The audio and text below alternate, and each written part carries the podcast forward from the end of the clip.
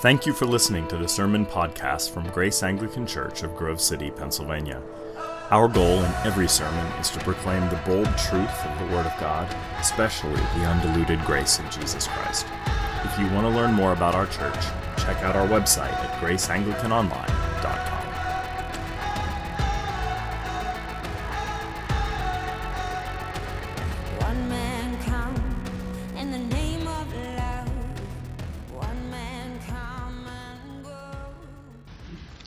So tonight I'm supposed to give a homily. That means short sermon. I'll do my best. I have 47 minutes until Christmas. No, but in seriousness, um, there are four things that I want to speak about just briefly. Um, and I want to begin by ending Advent, really. Uh, for four weeks, we've been thinking about and anticipating this moment. So we've been in a season of Advent, which is a season of expectation. We've talked about it for a number of weeks. And there are all kinds of examples that I could give of waiting in expectation, longing for something to come, something new, something, the thing that's next, right? So uh, a number of weeks ago, not that long ago, actually, two weeks ago, we were starting at the college uh, finals week or approaching finals week, and the students were living in expectation for the semester to end to be able to go home. The professors as well want to get that grading done. We may remember um, many, many years ago when we were in dating. We had somebody special that we wanted to spend an evening with, and we would wait in expectation for that evening date, right? Or perhaps now it is a, a visit for loved ones. My brother and sister in law and their family are driving in tomorrow, and we've been planning and waiting. We're readying the house, right? We're excited to have them visit. They haven't visited us here yet, and so we're excited for this. We're in expectation. And yet, this whole time that we're in expectation, to be quite honest with you, it's dark outside. It's one of the things I love about this service and this evening is that it comes at the end of a really long season, a long week, a long day. We've been planning and we've been preparing, haven't we? We've been readying ourselves for some things that are really valuable and meaningful and important, and, and some things that maybe are just because of tradition and they're fun to do on Christmas morning one of the things that my family would do on Sunday morning would be to um, open presents from Santa Claus, right? So as a young boy, I would wait in expectation. We would watch Santa's flight on the TV. You know, we, somehow they knew where he was throughout the evening.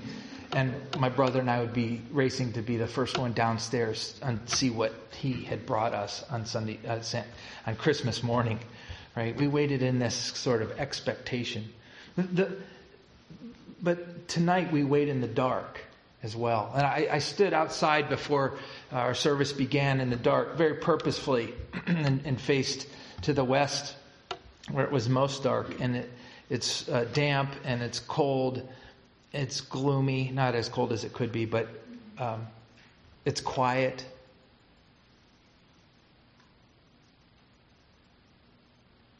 Do you hear that?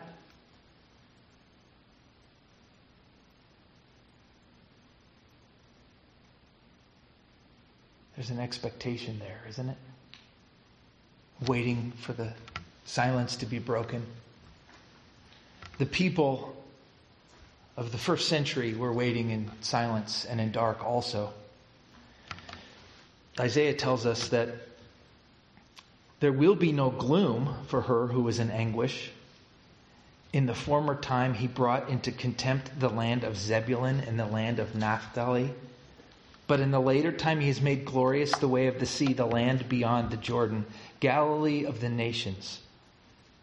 There's some imagery here in Isaiah chapter 9 that's meaningful for us, and it, it kind of cuts against the moment for us in terms of waiting and expecting. We're waiting and we're expecting. I think we find ourselves in this darkness. I, I just heard a story before we started our service of a family that lost the matriarch of the family tonight. Tonight, on Christmas Eve. Their family is being ripped apart right now. They're trying to understand how this happens. Zebulun and Naphtali were in darkness. How were they in darkness on this evening many years ago?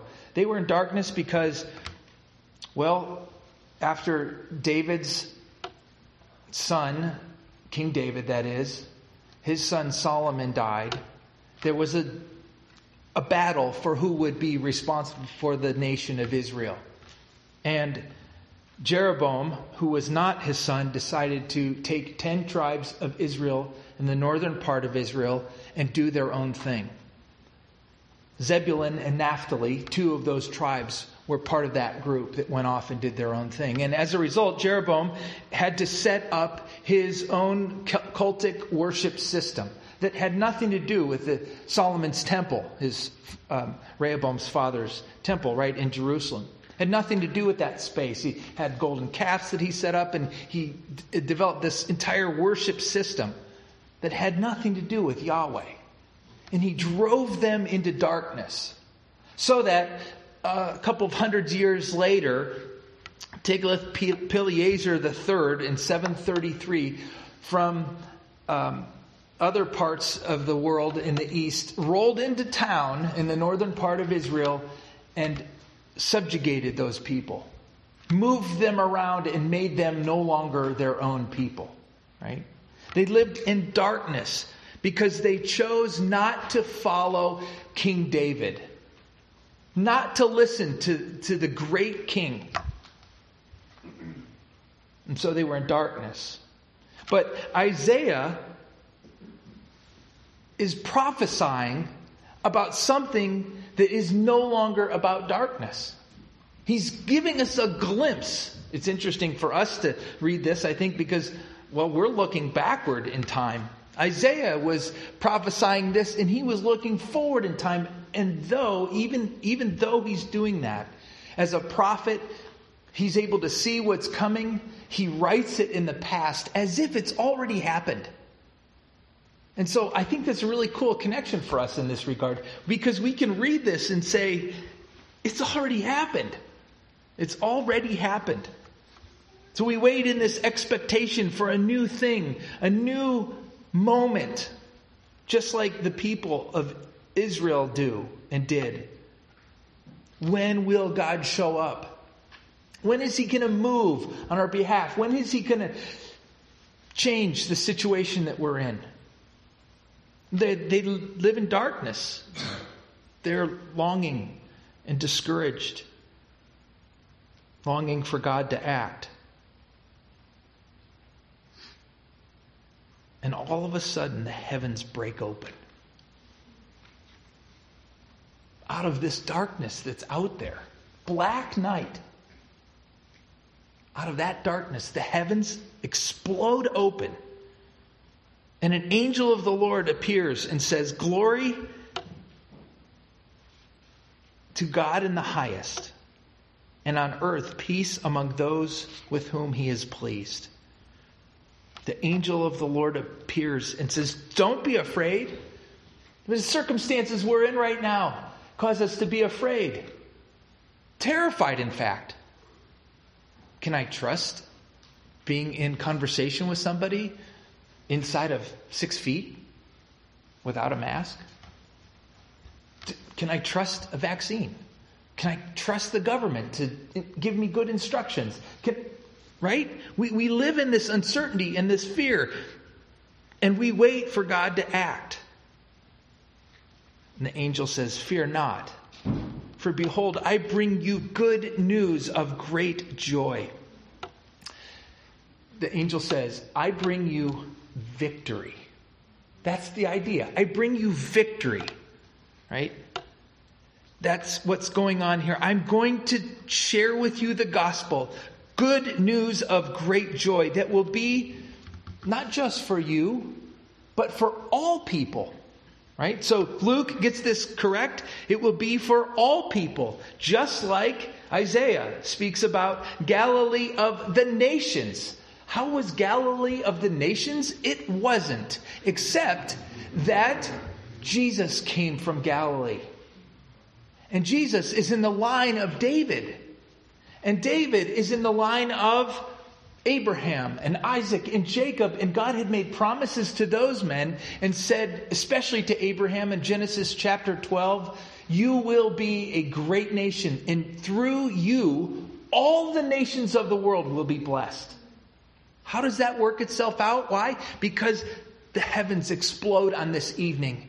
And the angel shows up and says, I bring you good news of great joy because tonight this day, in the city of David, a Savior who is Christ the Lord is born. And this will be the sign for you, he says to the shepherds, the, the lowly, right? They did the, the lowest of the tasks. They didn't have great resumes. They didn't have a fantastic educational experience. They didn't have great wealth, probably. The angel shows up with the shepherds. And here's the sign you will find a baby wrapped in swaddling clothes and lying in a manger.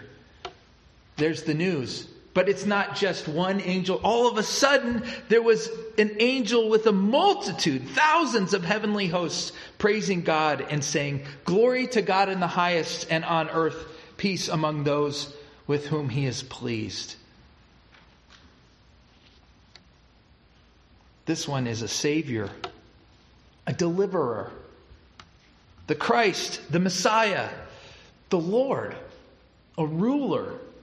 Isaiah gives a couple of other titles for him. He's called Wonderful Counselor. Wonderful Counselor, somebody who is able to give wise instruction. Mighty God, right? Another title for Lord. Everlasting Father uh, fatherly, as in one who cares, or one who is um, a beneficial protector. Isaiah is not making a Trinitarian statement there. And he says, Prince of Peace. That is, a just ruler. We have here a proclamation about the good news of Jesus, the eternal omnipotent Son of God has just taken the form of a servant, being born in the likeness of a man. This one, born of women, born under the law to redeem those under the law. This is the good news. The curse is about to be broken. God's peace will come because the Prince of Peace is at hand. That's good news. That's good news today because it's dark outside. And yet we still have this expectation, don't we, that something will happen? And so we look back in time and remember that God did indeed break into our world and our history. Uh, the ultimate experience of expectation for me was waiting for my children, each one, to be born um, watching my wife change over nine months and getting closer to that moment and having a doctor's appointment saying, let's have a baby this weekend. she was ready to have a baby. And it didn't come for two more weeks. I thought, this is horrible. Every day we thought, let's have a baby. And it didn't come. And for two weeks we waited in this crazy expectation for this child to show up. And when it showed up, what was our response? You have a girl, the doctor said, right? I couldn't hold it in. This is amazing. Wow. What's the response that Isaiah speaks of? Verse 3 You have multiplied the nation, you have increased its joy. They rejoice before you as with joy at the harvest, they are glad when they divide the spoil. That is, what was wrong and didn't work is now fixed and will work. they will divide the spoil. Victory has come. That's the result. Abundance. Abundance. It, it's hinted at there in the opening verses. There will be no gloom for her who is in anguish, like a woman in labor. In the former time, he brought into contempt the land of Zebulun and Naphtali because of the Syrians. But in the latter time, he has made glorious the way of the sea, the land beyond the Jordan, Galilee of the nations. The result is joy. And so tonight we can remember glory to God in the highest, and on earth peace among those with whom he is pleased. Because tonight, as Isaiah says in chapter 9, verse 6, For to us a child is born, to us a son is given, and the government shall be upon his shoulder. And his name shall be called Wonderful Counselor, Mighty God, Everlasting Father, Prince of Peace.